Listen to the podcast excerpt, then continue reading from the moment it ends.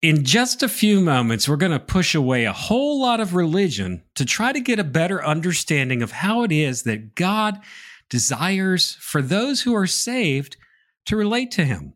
And I can tell you this much it's probably not what you've heard in most churches. To help us get a better understanding of the relationship that God desires to have with us, we're going to experience the sound and the insights of a band from Kentucky known as the Ragamuffin Sons.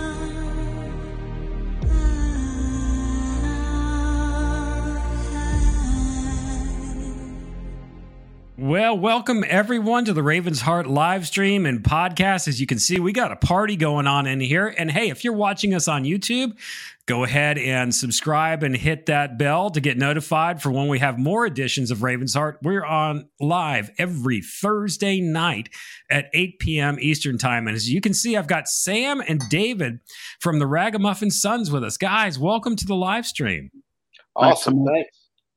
It is so good to have you guys on. Sam, we'll start with you since you're immediately uh, next to me on the screen here. What is it that you do with Ragamuffin Sons?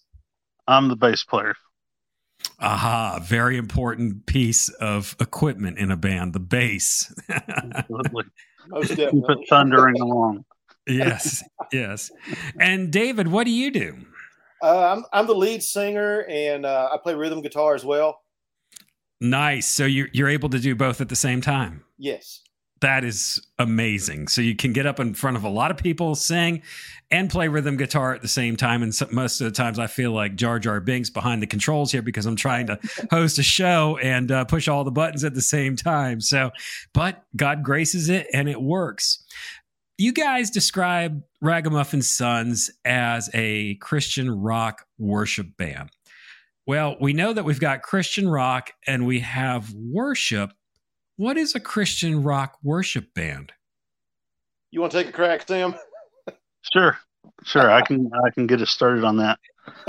Uh, Christian Christian rock worship band. Uh, how I see it um, has a lot of influence from a rock background style of music, uh, but then we also uh, take a lot of familiar worship tunes, things like that, and we'll apply that style to them. Um, so it becomes kind of a rock worship style. Uh, but there are some that we also keep closer to your, um, want to phrase this, phrase it correctly. Uh, but you know, a lot of a lot of times we try to keep them as close to the original as possible too. Hmm. Um, it just depends on which which song it is. So yeah, that's I how I will play it.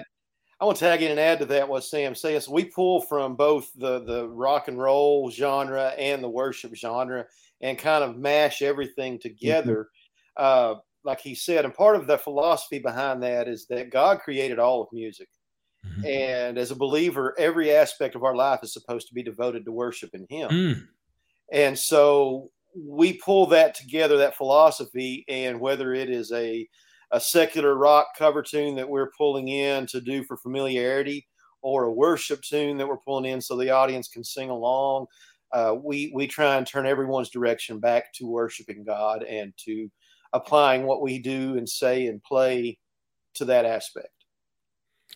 There are many who say that rock and worship have absolutely nothing in common. As a matter of fact, there's even those that say that they're opposing forces. What is the compatibility that you guys see between rock and worship, and not just even worship music, but just worship as a lifestyle? What, how, how are these compatible? Well, again, you know, God God created all of music. And so if you go in the Bible and you look, you know, we have examples in the Bible where David writes in the Psalms, you know, play play with a resounding cymbal and a tambourine. Uh, we have the example where David even danced before the Lord naked. And and so to to to come in and question what someone's doing like that, you know, it, you, you almost have to explore the intent behind it. And, and hmm. again, mm. everything we do, say, and play directs people back to God, and that's what we're supposed to be doing: is directing people to God, not to make us famous, but to make God famous. That's so beautifully said. When did you guys come to the realization, each of you, Sam and David, when did you come to the realization in your life that rock and worship are compatible? Because that, for me, that was something I struggled with for many years of my life. Well, I can I can take a start with that. Um, my my dad originally was a minister, and uh, I didn't have a whole lot of hobbies, different things growing up. I went to a Christian school, uh, a lot of shelter type life. Uh, but when I was 16, uh, he had a vocal background, um, doing things, and thought that I needed a hobby. So they got me a guitar for my 16th birthday. and uh, with that, I discovered a lot of music uh, along the lines of classic rock, whether it was Carlos Santana or Pink Floyd or Stevie Ray Vaughan getting into blues, what have you. And uh, through that process of learning things, I uh, ended off going off to college and went to Western Kentucky University.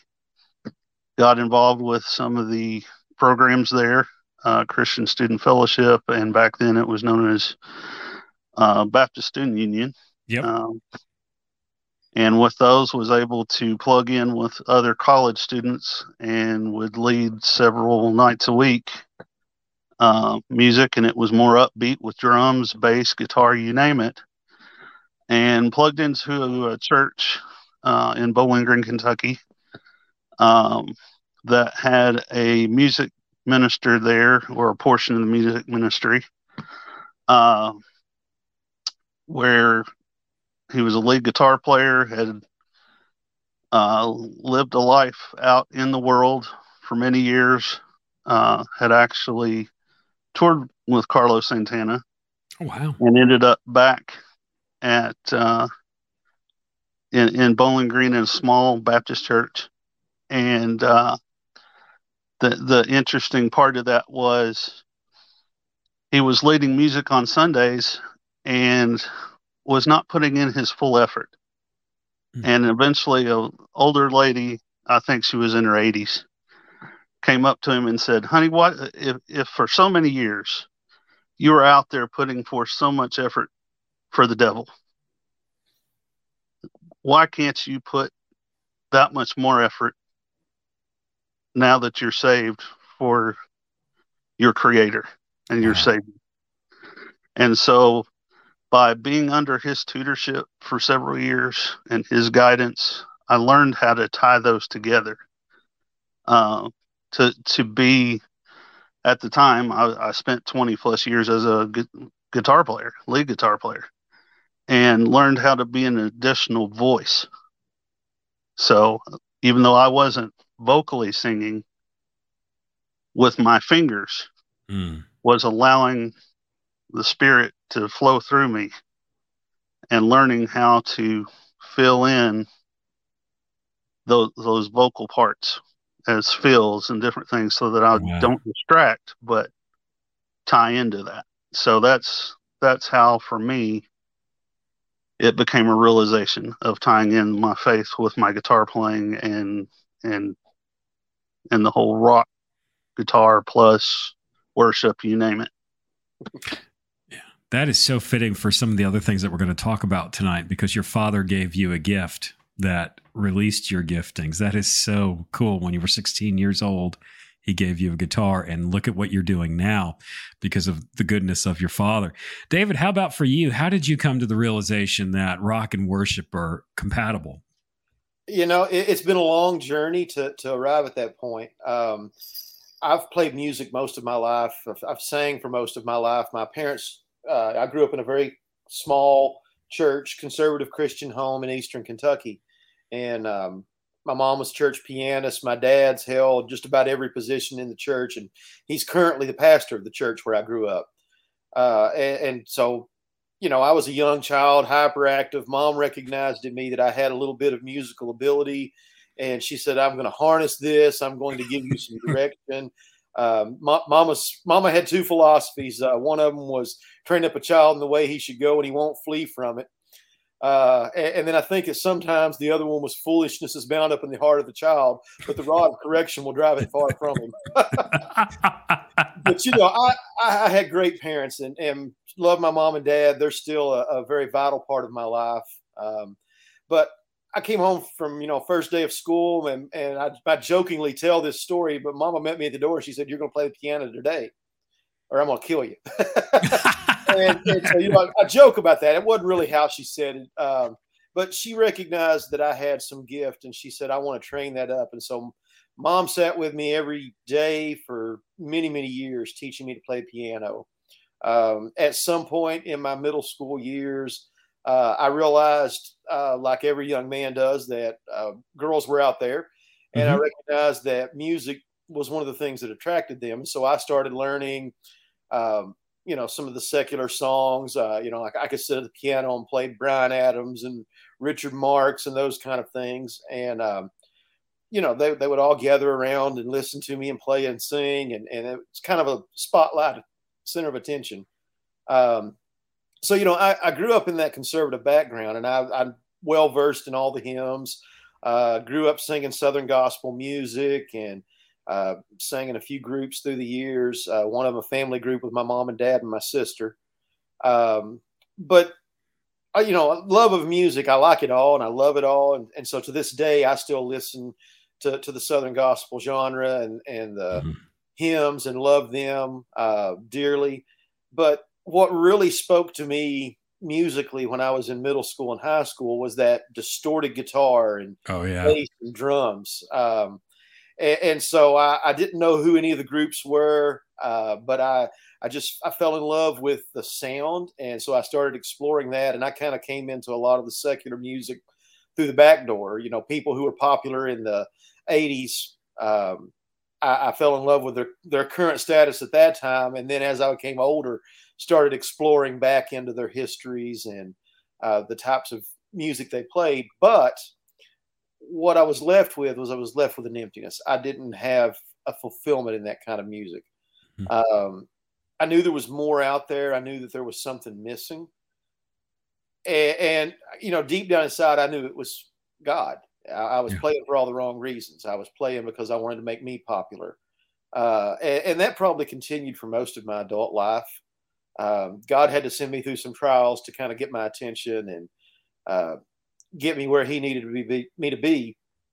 Um, and I, you know, I, I'm not arrived there yet. I'm still on a journey. Uh, it, it's a growth day to day and a deeper relationship day to day. Um, but like Sam, you know, my parents gave me the gift of music. Uh, Mom taught me to play piano.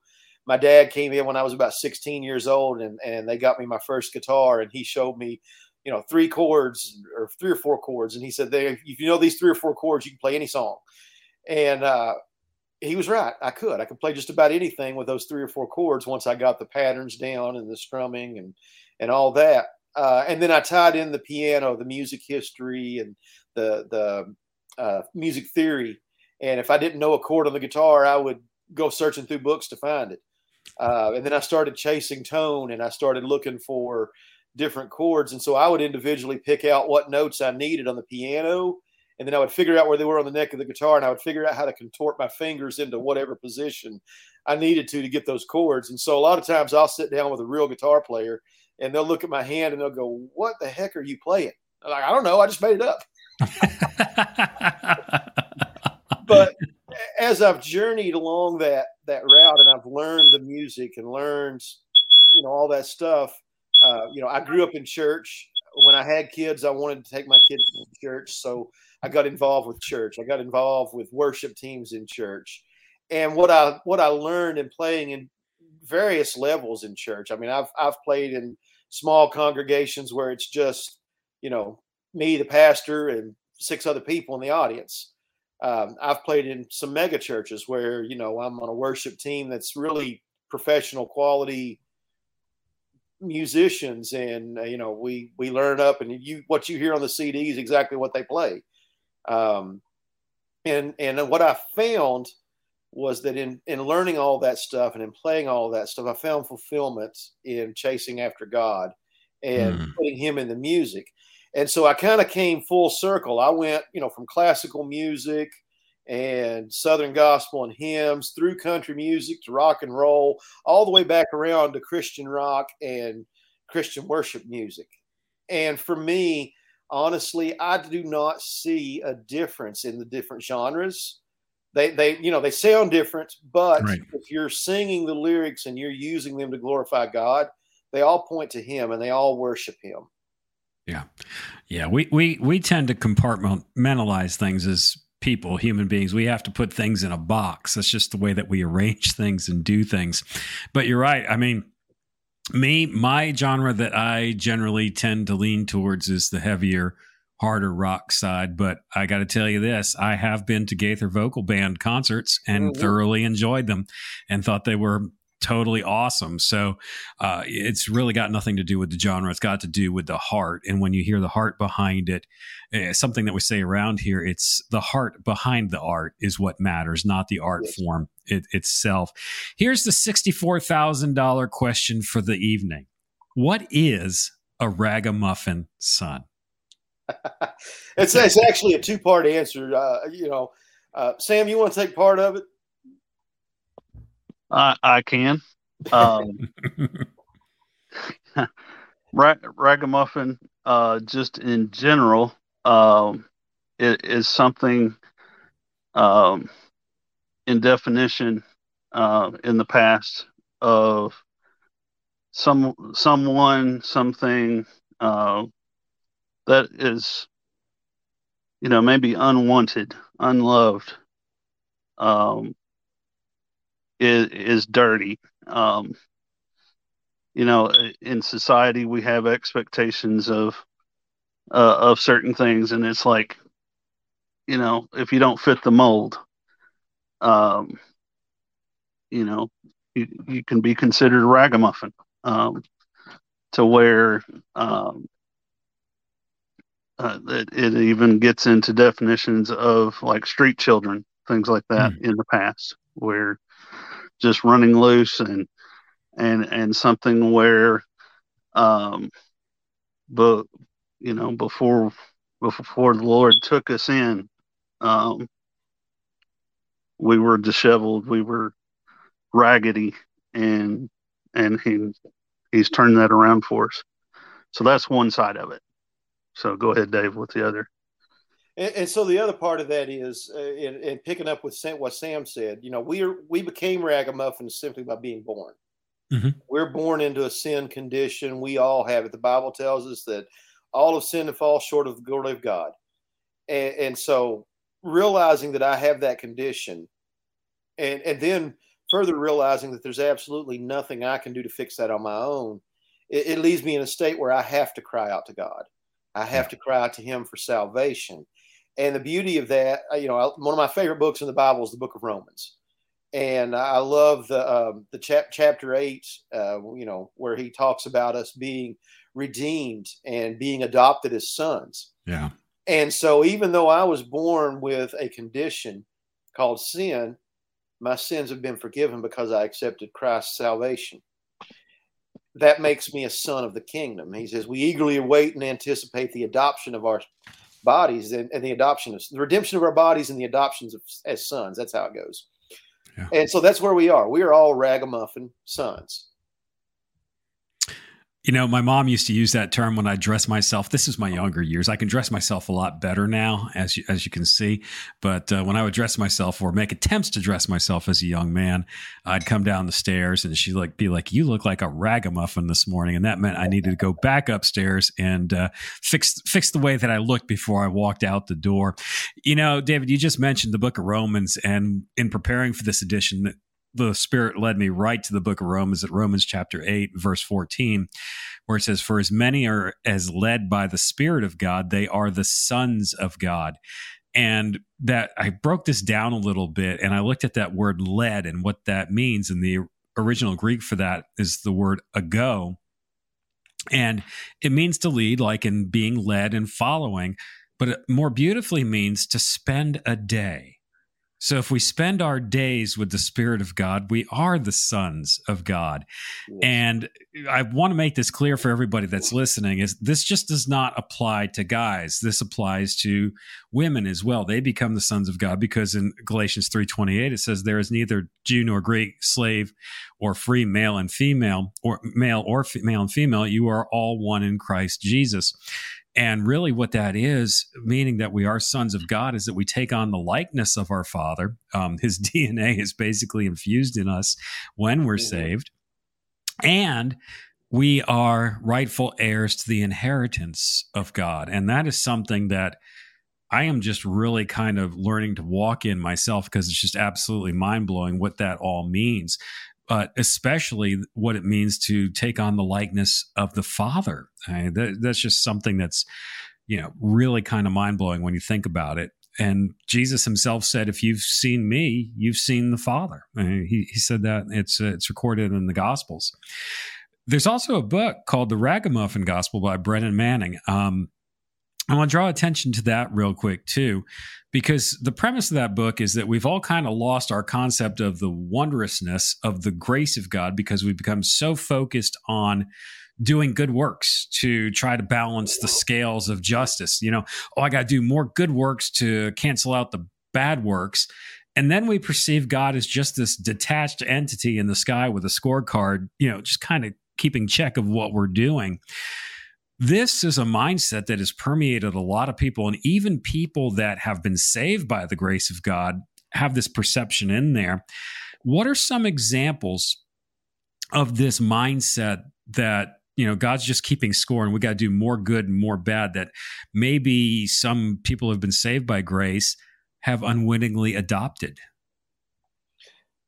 That's that's such a good question in so many different levels uh, in in different places. But one of the things that I have encountered time and time again is that that idea that that God is keeping the scorecard, that He's sitting up in heaven and He is, you know, checking off if I read my Bible and He's checking off if I go to church and He's checking off if I help feed the homeless or give to a charity and and, and He's you know making an X or uh, taking away you know a, a, a point if I say a bad word or I don't go to church or I don't read my Bible. And, and the reality is, is that when when you look at the relationship, I just heard a great sermon this past weekend. When you look at the relationship God wants with us, it's described in the 23rd Psalm as the Lord is my shepherd.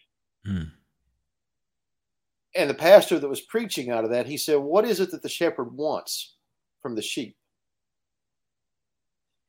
And his answer, and, and I believe this is borne out in the rest of that text in the 23rd Psalm, his answer was he simply wants the sheep to follow him. That's it. And if you look throughout the New Testament, that's what Paul taught. That's what Peter taught was that, you know, it's, it's grace only. Um, Ephesians says, you know, for by grace are you saved through faith. It's a gift of God and it's not of works yeah. so that no one can boast. And so, you know, it's it's nothing I can do. I, I, referenced it earlier and said, you know, there's nothing I can do to fix my sin condition. There is nothing in my own power. The, the Bible describes my own power and all of my good works and deeds as filthy rags. Yep. And and Paul even writes, you know, there's there's none righteous, no, not one. All have turned away from God. All have followed their own ways. And, and so, you know, the, the church sometimes gets uh, that mentality of uh, adding other things to it. And, and, you know, there are certainly, um, you know, denominations out there where, you know, they, they, they say things like that. You can lose your salvation or you mm-hmm. can, you know, do something to earn uh, salvation. And, and, you know, we, we see that permeated all throughout our culture, um, especially in America there's there's an idea that I have to work to earn something, you know. Yeah. Uh, and and I see that in the church all around me. Yeah. You know, as you were saying that, as we're sitting here talking about the list and God checking the list, it reminded me of Santa Claus. You know, yeah. we've got this Santa Claus view of God that he's, you know, making a list, he's checking it twice, going to find out who's naughty and nice. And uh, Santa Claus is coming to town. And uh, we have Jermaine. He just joined us from Tricord in Georgia. He says, Hey guys, sorry I'm late. Jermaine, welcome to the live stream. And we are talking about being sons of God. To you, Sam and David, what does it mean to you to be a son of God? What does that mean to you? Uh, for me, especially, um, to to be a son of God, to be a child of God, um, means that through the salvation that I have, that I'm a joint heir with Jesus. So, uh, everything that the Father, you know, provided through Jesus, even though Jesus is part of the Trinity, as a joint heir, anything that Jesus has rights to is also available to me. Um, yeah. More than anything. Yeah. And David, for you?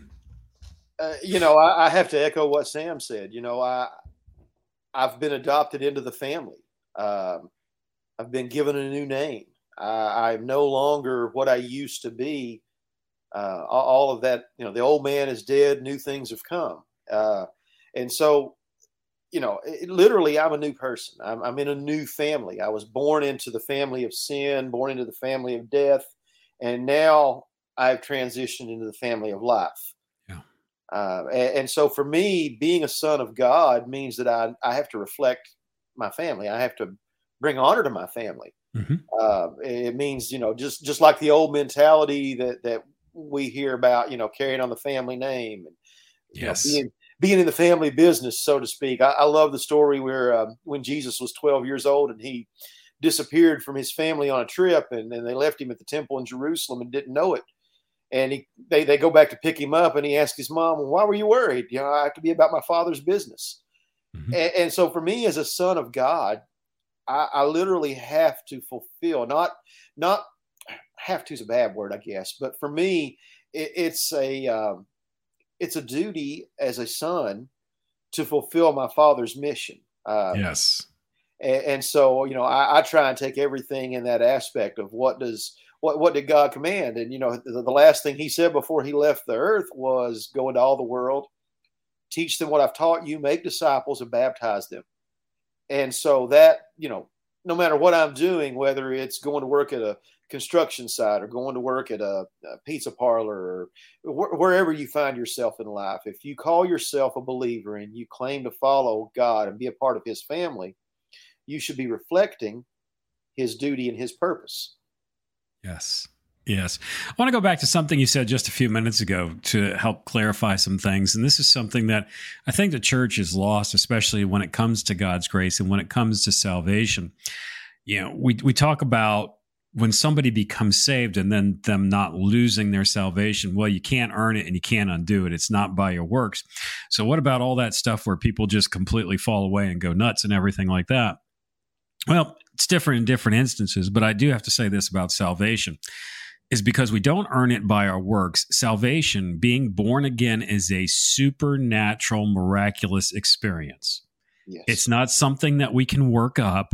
I just can't walk into a church and say, "Hey, I'm born again now." God has to do something.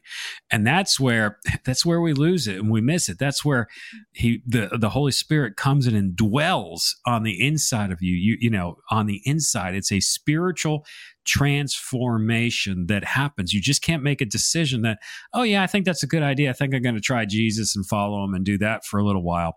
There is something miraculous and there's something that changes on the inside of us when that happens. Because, man, I, I remember when I was saved, I was into all sorts of stuff. And then all of a sudden, after Jesus saved me, and I remember the day very vividly, uh, the taste that I had for certain things it wasn't it tasted disgusting. You know the things that i thought that i liked of the flesh i didn't want it anymore. It, was something that i couldn't work up or that i could do in and of myself. And man i couldn't understand really the bible for the life of me until i was saved. I had a head knowledge of it but then when i started reading scripture after i was saved it started to jump off the pages because god did something supernaturally on the inside that's how we are born into the family. Man, it's like Fast and Furious. It's family. We're all we're all family. Yeah. yeah. you know, we we can get into that danger zone and i think we all get there in in doing this after we're saved yeah we're saved by grace and then we got to work it all out by works that's not the way that it works um, what is the danger that you see in trying to balance the scales of god god's justice by our own works, trying to obtain his favor by doing that, how does that hinder us from walking with him as a son? Well, I can I can definitely say, um, you know, if, if you get too caught up in the um, the processes, the ceremonies, the you know, um, I have to I have to do these certain things uh, on a regular basis. Um, you know, whether it's in a, no matter what denomination you're with, you know, it's like, oh, we, we have to stand up and and read the scripture together for this part. We have to sit down for this part. We have to have a limited amount of time of music for this part, or or we just let the music go as long as we want, whatever. You know, whether it's just following those steps and making sure that it's regimented mm-hmm. uh, is where I find that it becomes distracting um, and and allows the devil to get in there to uh, cloud our mind as to what we're really supposed to be doing with our relationship because so many people these days uh, you know they really get into what uh, you know why why should we follow Jesus? This this and that and the other uh, and why can't all religions get along? It's because all the other religions are exactly that. They're religions. Mm-hmm. with with our savior and our lord it's relational. Yes. It's a relationship not not just following orders, following. Yes, there are things as a part of that that we do, and going back to the the thing of works, the Scripture says they will know you by what your works are, yeah. but your works don't save you.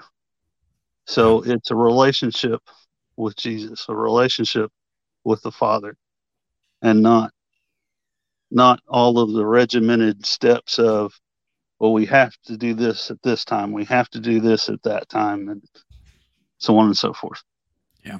I like what you're saying there because a couple of years ago we did an edition uh, where we talked about that escaping the depths of re- religion and when you get into the steps and the formulas, you're actually getting into witchcraft. There's no difference between that and witchcraft, which is steps, formulas, and uh, you know different traditions. So, yeah, that's what you're getting into with religion. And uh, you know, when you go to Romans eight, um, ch- uh, chapter eight, verse fifteen, after 814 which we just talked about and becoming sons of god or being sons of god it says for ye, ye have not received the spirit of bondage again to fear but ye have received the spirit of adoption whereby we cry abba father.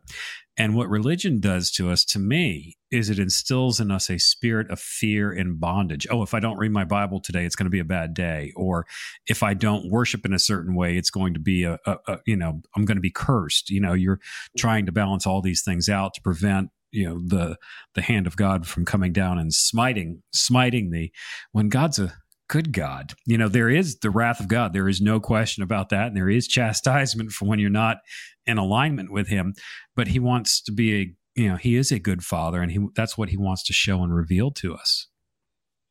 I like what you said there about being in alignment with God. Uh, and that was one of the things about the question you just asked that I was going to bring up is that if we try and put works into it or things that I can do, um, and we don't make it about that relationship, if we make it more about that, then we're making it more about ourselves first off. That takes us out of alignment with God. Uh, you know, if you look in the the history in, in the Bible and you look at the, the, stories that are related in there, one of them that I've always wondered about and, and wish I could have kind of been a fly on the wall for was that moment in Isaiah where it talks about Lucifer being cast out of heaven. And, and what did he do? He said, I will be like the Most High, I will ascend to the heights. Um, and so he put himself in the place of God. Yeah. And that's why Lucifer was cast out of heaven and then became Satan. And, and, so, you know, if we try and make it about what I'm doing, if we try and make it about my works or my boxes that I have to check off, what I'm doing is I'm inserting myself into that relationship in the place of God. And I'm, wow. I, I run that risk of, you know, blasphemy or go, going farther. You know, I'm definitely out of alignment at that point. Yeah. Yeah. And here's something else we don't think about. And this is something to melt your mind a little bit on.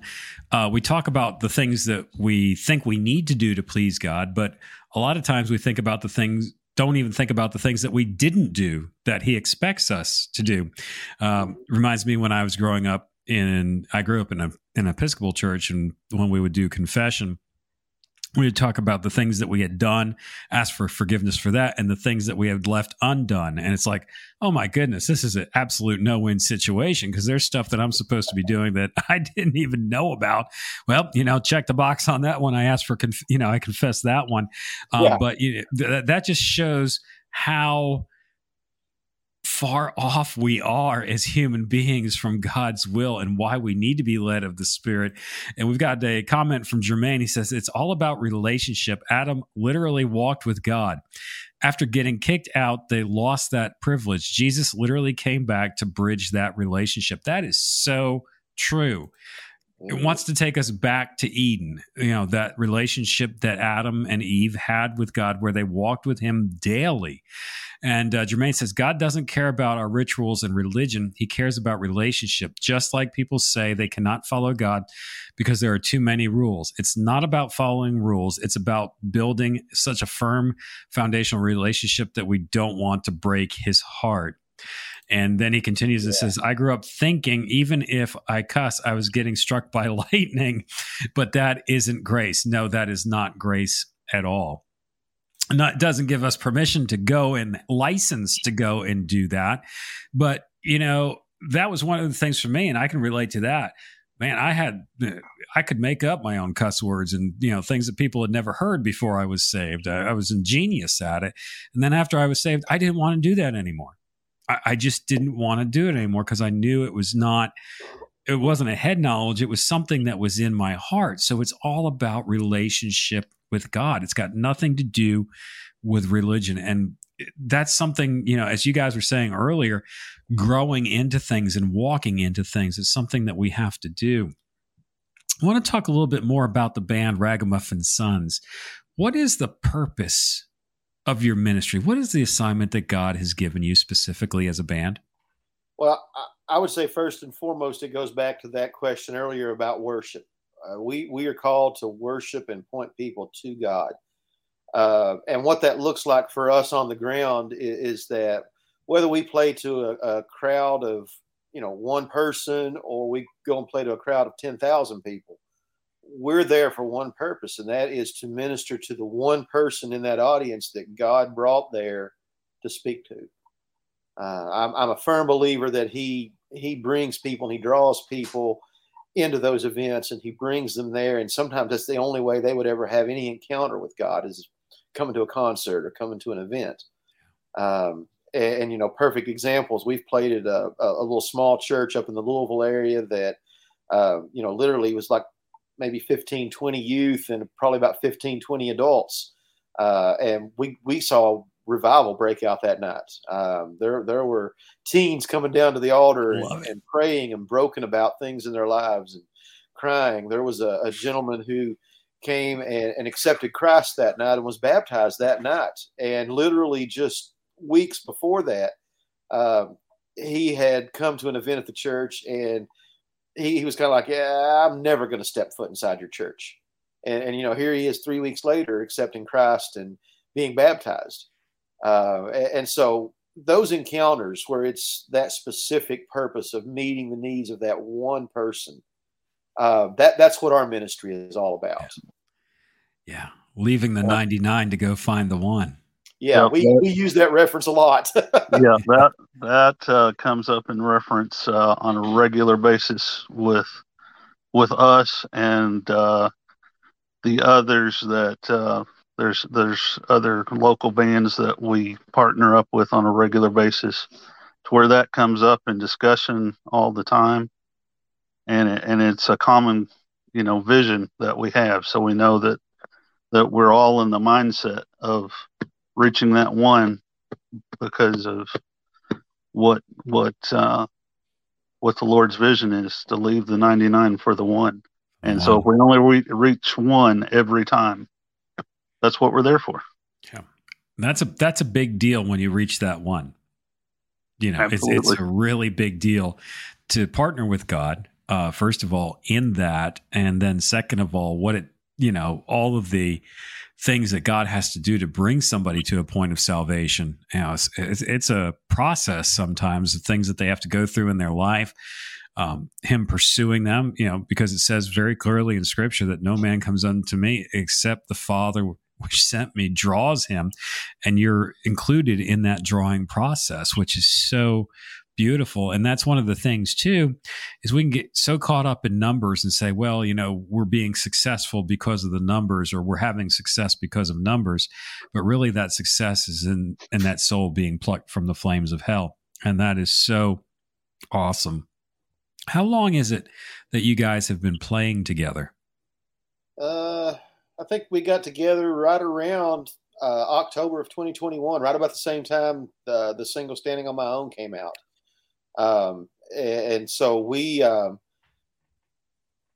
we came from different backgrounds. Um, you know, we haven't we haven't mentioned the other guys yet, but I'll take a quick moment just to mention them. Uh, so Ron Powers, our drummer, and um, Jim Schroeder, our other rhythm guitar player, uh, go to church together. And Jim had wanted to learn to play guitar for a long time, and he kind of picked it up and started dabbling in it. And as he got a little bit better and a little bit better, he started hounding Ron, "Hey, hey let's put put a band together. Let's put a band together." And so um, they kind of started, you know, going down that road and looking at that. Um, and Brian Foster, our lead guitar player, uh, is cousins with Ron, and they had played in some bands together. So Ron kind of drew him in.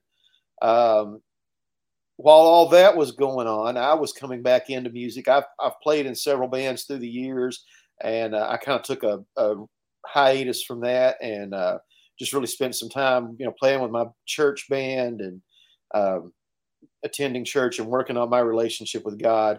And then I had kind of made a decision. I want to come back into playing with a band and singing with a band.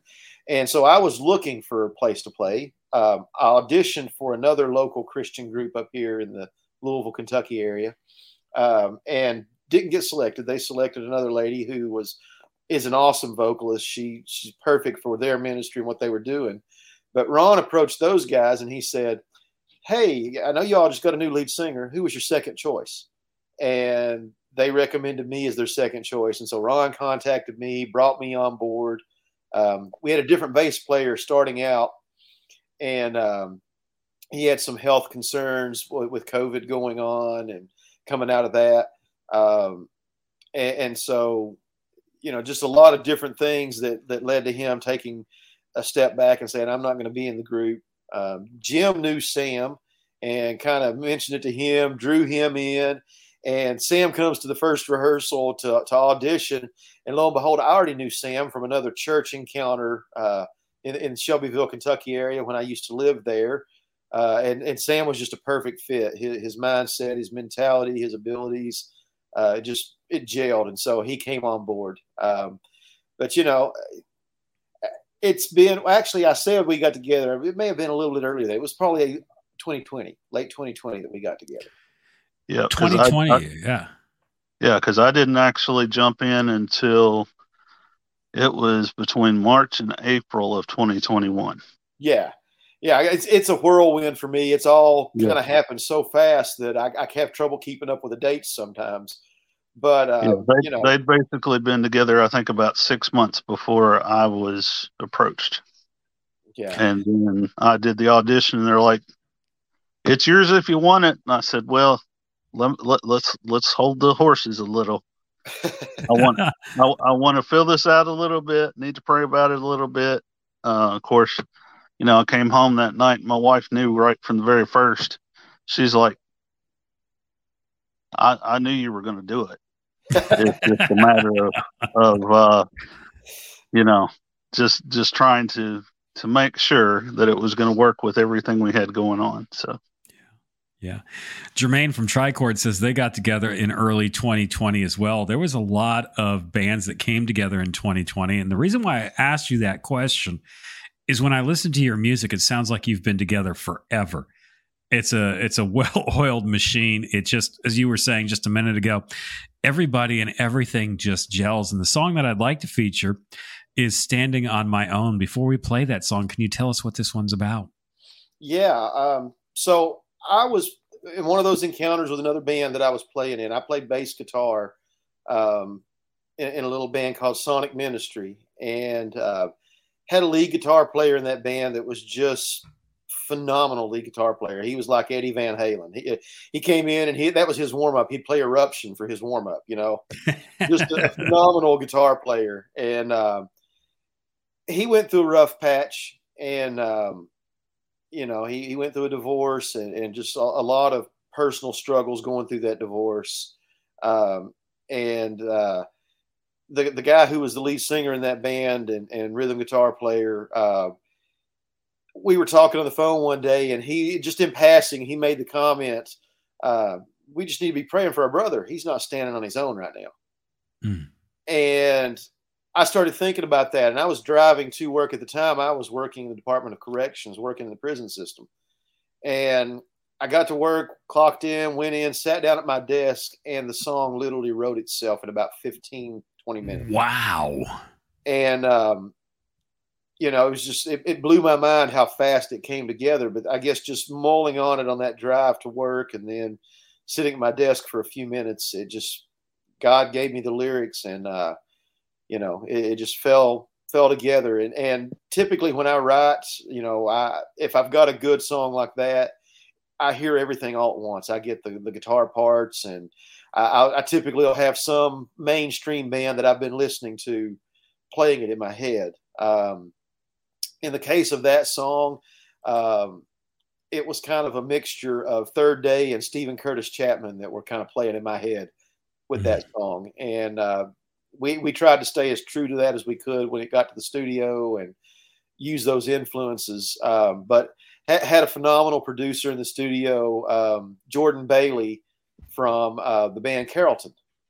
Uh, was was the producer on that, and uh, Michael Loy, the drummer from Carrollton, came in and he played drums in the studio on that because I hadn't connected with Ron and the rest of the guys at that point. Um, but in the in the process of pulling the song together, uh, the band was formed, and so we kind of came in on the back end and adopted that as our first single and pulled it together and put it out. Um, and it just it's it's been an amazing journey. This is Standing on My Own by Ragamuffin Sons.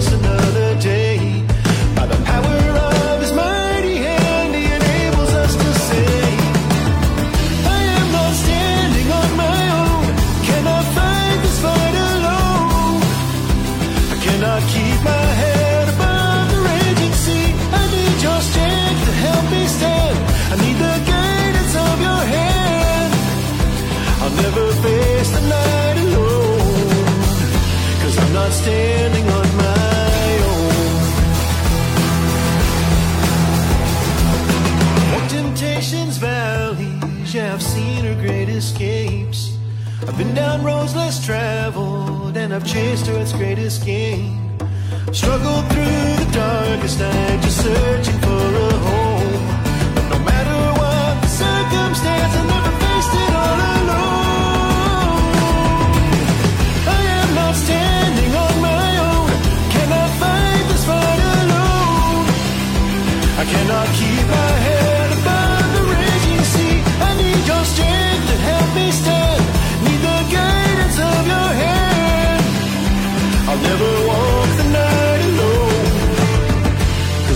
standing on my own.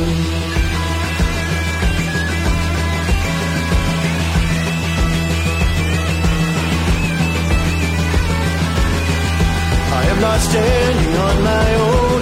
I'm not standing on my own.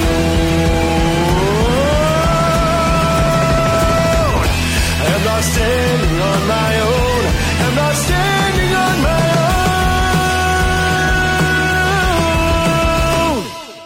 that is Standing on My Own by Ragamuffin Sons. And Jermaine uh, is weighing in with a comment on the song. He says that's a very 90s and early 2000s rock vibe. Bribe. It's like if Seal met Goo Goo Dolls. I love it. I love it.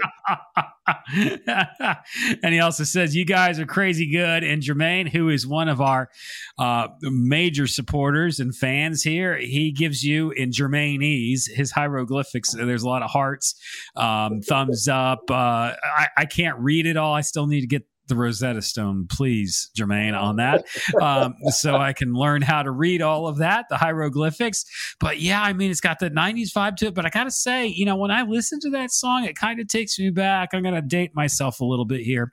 Riding in my mom's 1970 edition uh, Mitsubishi Colt listening to the AM radio, kind of a throwback to the 70s a little bit. Um, you know, very nostalgic feel to it, very polished, but what a message.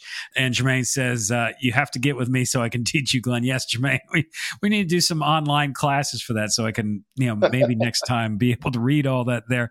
I want to talk about one of the, uh, a couple of the verses before we close out this evening because Uh, you wrote this song so quickly the spirit of god just came upon you to write this song but something so profound in here says we often face our trials with our lives left in defeat. We quickly forget god's promise that in our weakness he is strong.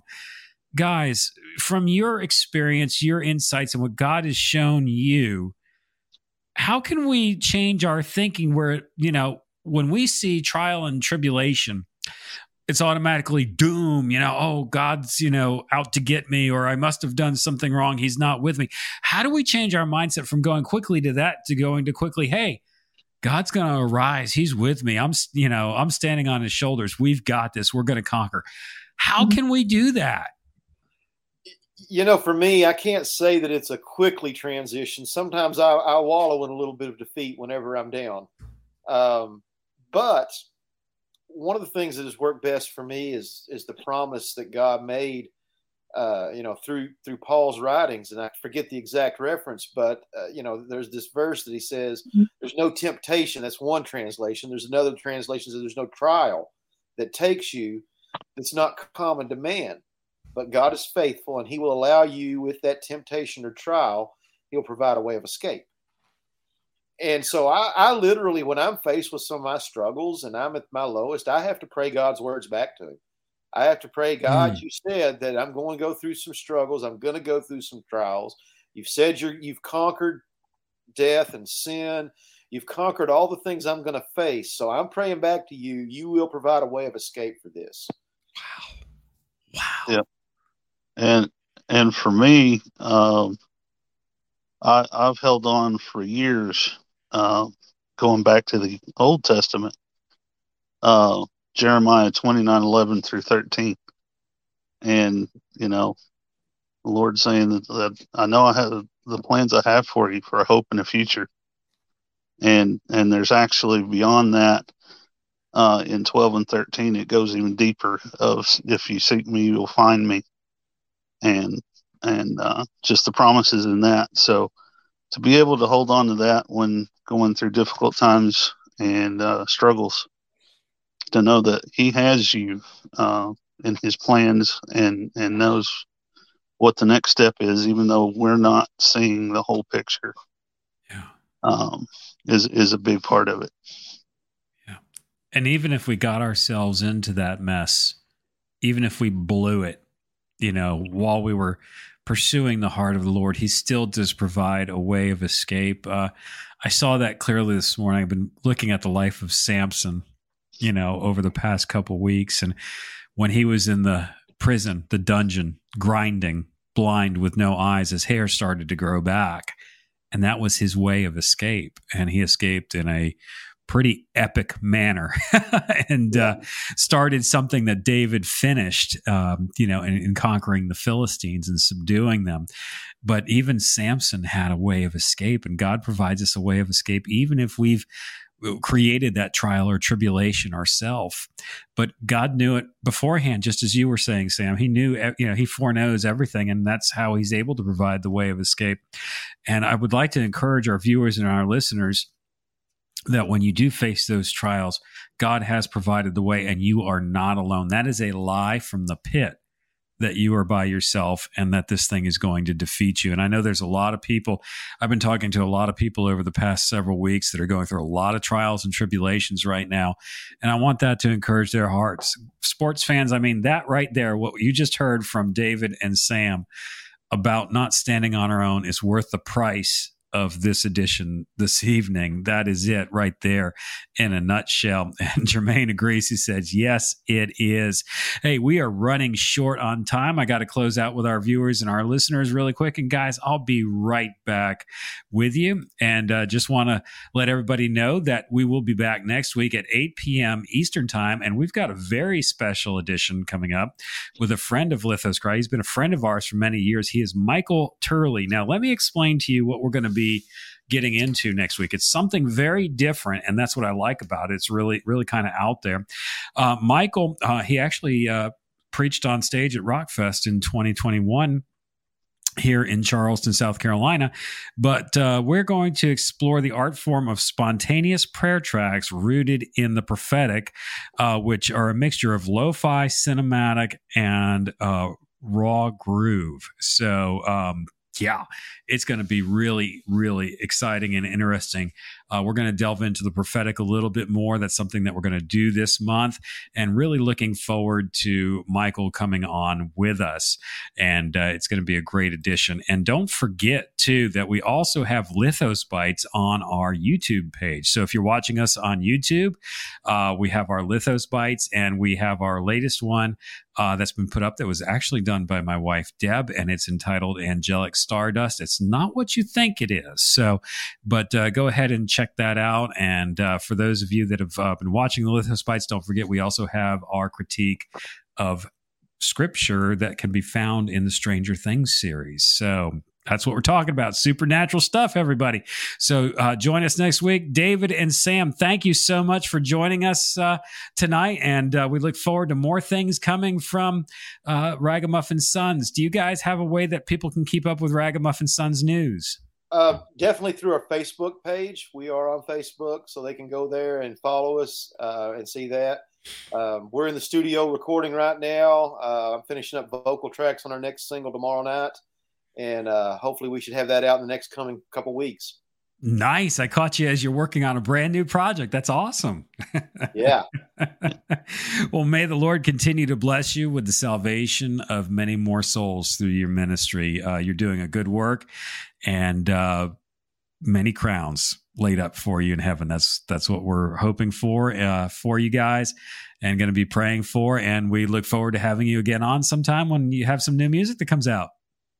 Thank you, Glenn. We Thanks look so forward to that too. Absolutely. And everybody that's been watching and listening until lithoscry.com.